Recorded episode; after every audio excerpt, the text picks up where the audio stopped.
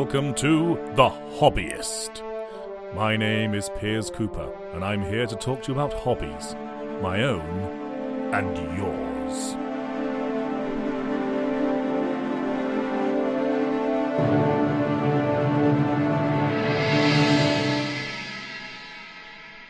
Hello, and welcome back to The Hobbyist, the podcast about hobbies and interests. It's been a few weeks since the last episode because I've struggled to find somebody willing to speak about their hobby.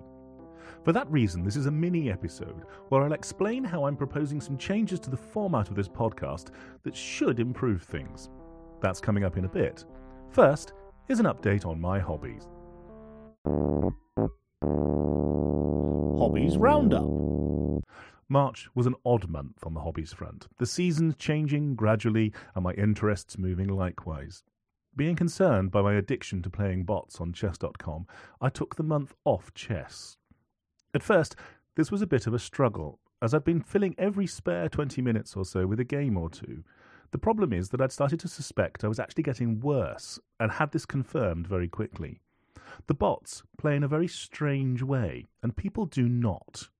When you play against bots too much, you simply stop seeing the human moves whilst never really learning the computer lines because you're constantly on guard and overthinking things. I believe you need to be playing at a much higher standard than me to benefit from these things, with vastly better theoretical knowledge. Incidentally, I did get a shout-out from The Chess Pit, an entertaining chess podcast. I'd asked about struggling to progress when playing against bots. The guys did their best, but don't really recommend it, instead pushing me back to where I came from, playing against human opponents, something I'd realised was going to be the only solution. I'll post the link to their podcast in the show notes. It's really worth checking out if you enjoy playing chess, and if not, they meander all over the place with frequent football and cricket references too. Why had I realised I needed to play against people again? Well, just before Christmas, when I was still playing people on lychess, and I know I pronounced that wrongly, but surely the pun in the name is to do with lychees? I'd peaked at a lowly 1043 rating in rapid play. Going back to this, I blundered badly twice in a simple game against the 950 rated player and lost a pile of rating points. This was what triggered my withdrawal from chess for March. So much of my sense of self-worth was wrapped up in it that I was becoming obsessive. As I record this, it's the 7th of April, and I've yet to reopen a chess app. I want to, but something holds me back. I'm on holiday this week, so who knows? Maybe I'll find courage and time over the last few days of my freedom from work. Moving on, flushed from the success of building the nest box for birds, something that remains resolutely empty, I've been planning a garden house for the bottom of my scruffy plot. My garden is long and thin, but because of the positioning of the workshop, I cannot see the garden from my house. Even from my office window at the extreme rear of the house, I can only see the last third of the garden, half of it if I stand up. I'm one of those people who overheats very quickly, so I dislike gardening intensely in the summer. With the extreme summers we've had recently, that has meant I had to get gardening done in the spring, and by the time things are cool or dry enough again, the evenings have drawn back in, and the garden by the next spring is a mess. This is where the garden house comes in. The intention is that it will be my year-round work-from-home office. This means power, internet, heating, and decent ventilation for summer.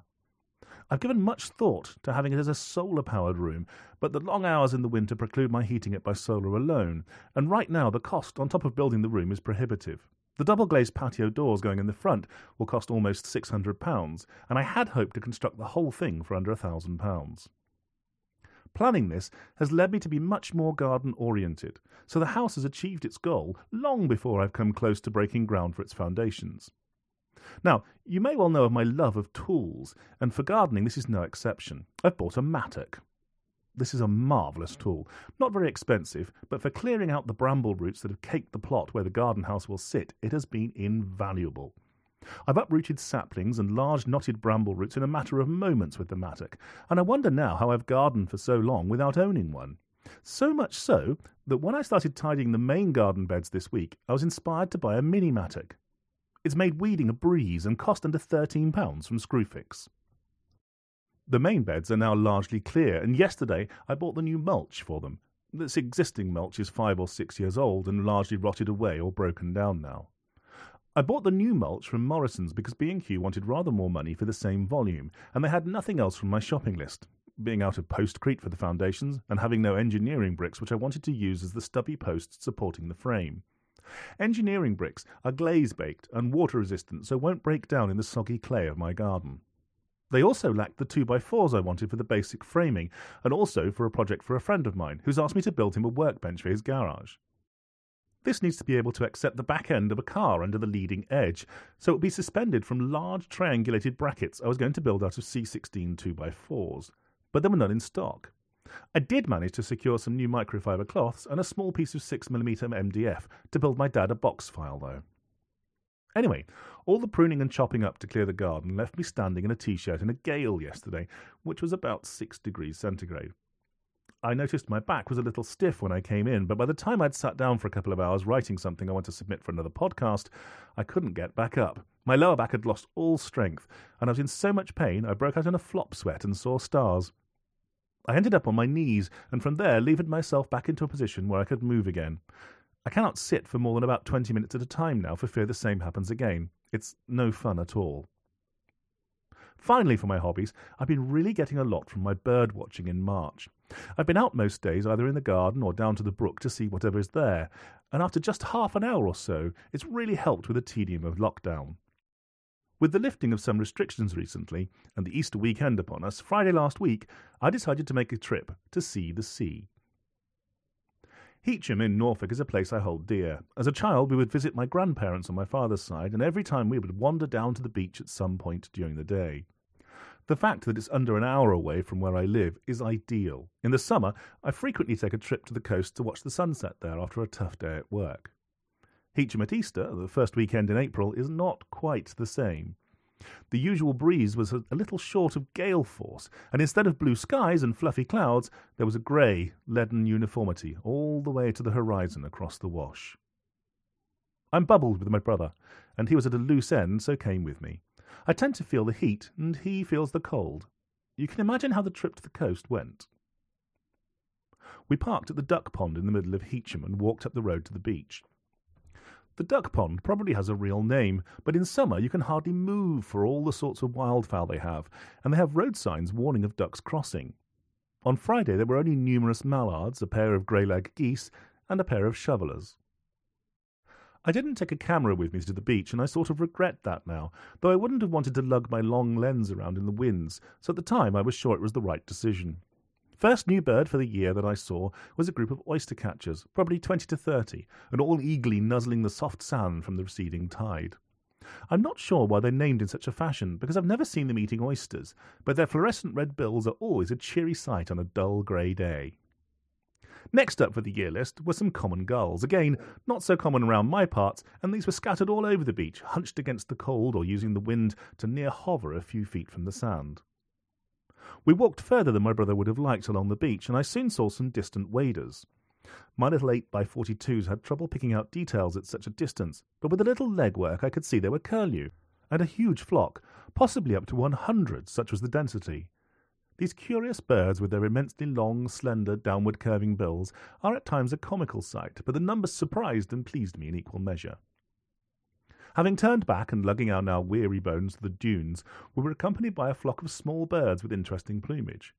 I couldn't identify them at the time, but I'm now convinced they were rock pipits, because they had an olive tinge. Jolly little birds, braver than you'd think, and jumping from beach house to beach house ahead of us. Finally, on the way home, we passed a small group of jackdaw. It's odd I've made it this far into the year without seeing any, but there you are. Since then I've seen some almost every day, so it must just have been a blind spot for me. I love jackdaws and their oily plumage and cocky attitudes. They're possibly my favourite corvid. The next day I made my way to Godmanchester Nature Reserve. It's set back from the new A14 and bounded by fishing clubs and landfill sites, being made up of abandoned clay pits. It's a strange place to navigate, and I'm most unfamiliar with it, but it was worth looking around. Again, no camera, and I could have kicked myself, for within a few minutes I was at the side of a small, secluded pool with a displaying pair of great-crested grebe going a full school of darts. A nice one to tick off this year, especially the pair. A short while later, another of my "why haven't I seen any yet?" was ticked off, as I spent an enjoyable 20 minutes or so observing blackcaps skitting around a thicket, while a chiff-chaff yelled its presence loudly over my shoulder. I already had a chiff-chaff on my list, but when I did spot it, it was doing the usual shout-then-move tactic, and I quickly spotted it amongst the branches. I moved back towards the car and spotted a sign for the common, so diverted to that. My first spot was a glimpse that I wasn't able to verify of a goldcrest. I've seen these before, and they're one of the smallest birds we have in this country. It was below knee-height and descending. I was unable to get a second look at it, so I've not added this to the list despite my being convinced of its identity. What I did see was a small group of meadow pipits. These are smallish, streaky birds that I spent an enjoyable 10 minutes or so observing as they searched for grubs on the meadow. On the way back, I saw a group of goldfinches and a solo greenfinch doing the same in the shelter of a hedgerow. None of these were new this year, but it's always nice to see. That same day in the evening I went for a walk out through Maramambach and saw my first skylark of the year. I loved their song, and it always heralds a good summer in my mind. On Sunday I went to Dogsthorpe Star Pit. This is for me my local patch, but one I tend to avoid because I find it disappointing. It's bounded on the two long sides of its triangle by very busy roads, and the roar of traffic is inescapable. I tend not to see anything interesting, but I was there for a very specific purpose. Before I get to that purpose, I saw an adult male marsh harrier carrying sticks and twigs as if building a nest. Shortly after, I then saw a female quartering the reed beds, and she dropped 5 or 6 times as I watched. I had my spotting scope with me, but no camera again, so I went back the next day. The male was gone, but the female was still hunting, and I hope when I look through those photos later that I'll have at least a few worth saving. Now as to why I was there. I have 2 birds on my wish list for this year. The first is a tree creeper, which I'm now determined to see. The second is a bittern. Now, I'm not mad. I realise I'm unlikely to see one of these reclusive birds, but I'd read that bittern could be heard at dawn and dusk, and this is why I was there for 7:30, waiting for dusk at around 8:15 p.m. I didn't need to wait. Almost as soon as I'd reached the bench on the point overlooking the reed beds, I heard the sound of someone blowing across a large empty bottle. I'd achieved my goal. Over the next hour, I heard 2 bittern call to each other, and from the directions they were moving around, always invisible to me. I understand you can see them flying at times, and I shall have to get up super early one day to try and catch us on the camera. That would make my year.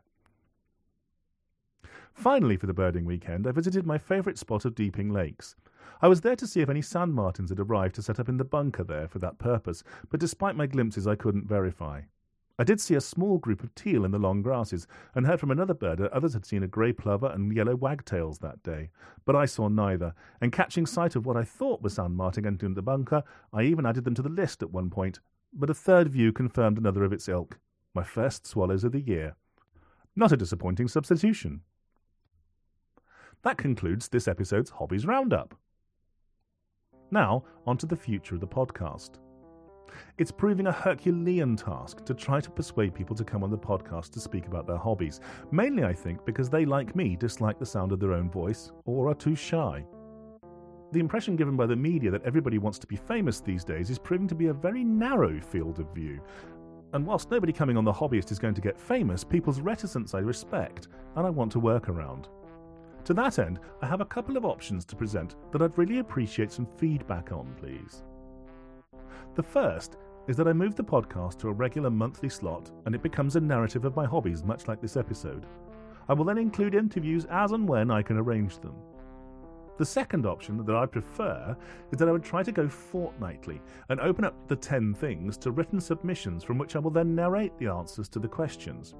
This would require some pretty comprehensive answers or my transcribing an interview with you so I can gather the content more easily. I realise this still may involve a Zoom call, but at least your voice isn't heard, and that might encourage more listeners to take part. Either way, do tell me how you'd like things to progress. I had some feedback the other day, and last week this podcast was number 49 in the UK for hobbies, and number 81 for the same in Canada. That's genuinely exciting news for such a young podcast, and I'd like to thank my guests so far and for the future for helping make that possible. I really think the future of this podcast lies with you, the listeners. If you share the podcast with your friends and rate it on iTunes, Apple Podcasts, or wherever you're listening now, it does make a difference.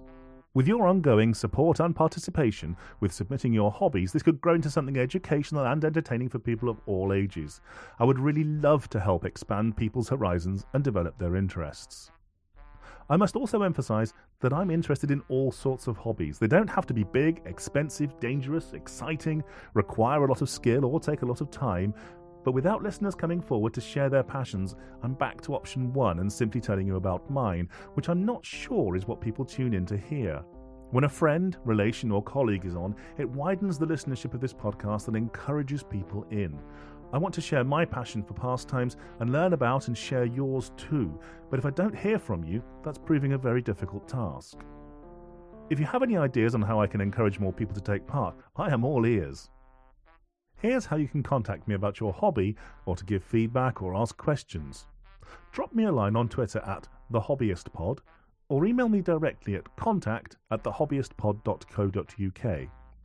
I'm not on Facebook because I don't have a personal account, and I do not wish to join.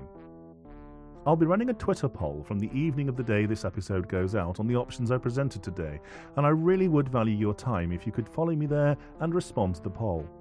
I'm also open to suggestions on how things could improve, so please feel free to drop me a line on anything. That's it for this episode. Thank you for listening. Please get in touch either through Twitter at The Hobbyist Pod or email me at contact@thehobbyistpod.co.uk. I cannot wait to hear from you. Until next time, goodbye.